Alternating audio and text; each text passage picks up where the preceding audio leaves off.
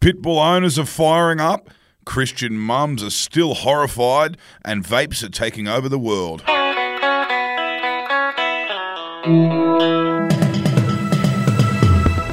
Hey, it's Effie Bateman, and this is your Daily Betoota for Monday, the 17th of April.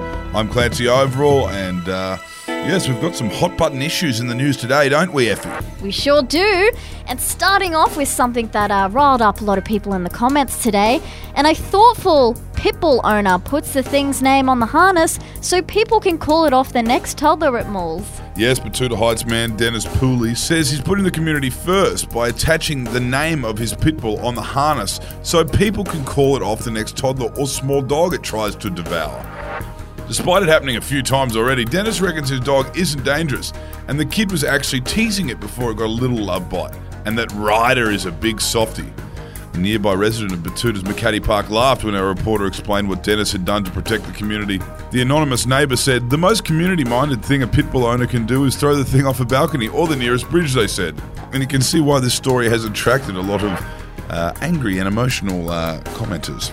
And up next, a Christian mum is still recovering from walking past Christina Aguilera's dirty video clip on family TV in 2002. Yes, devout Lutheran grandmother Katrina Muesli has found herself revisiting the horror of the post bubblegum R&B that became widely popular at the turn of the millennium, casting her mind back to Xtina's multi-platinum track Dirty. Wondering where that poor young girl ended up, Katrina often rewinds back to that one terrifying Sunday morning in 2002 when her teenage daughters had left ABC's Rage playing at full volume in the living room. It's alleged that even 20 years later, Katrina still clutches her pearls thinking about that video clip and the amount of young people it may have encouraged to stray from God's light.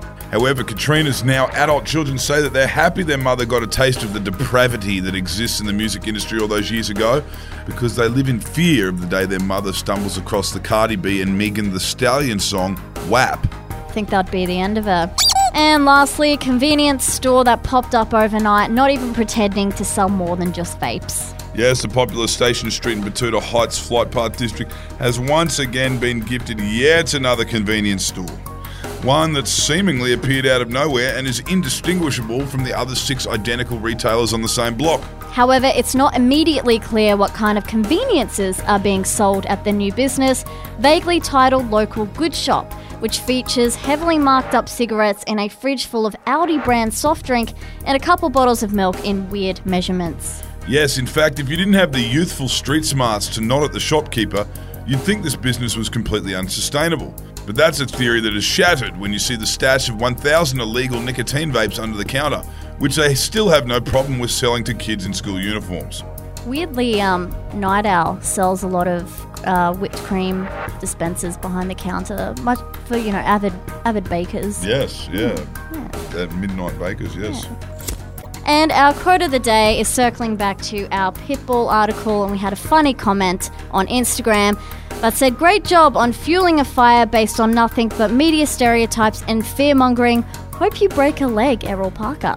Well, he is an amateur theatre connoisseur, so that is, um, you know, that's almost well wishing in that industry.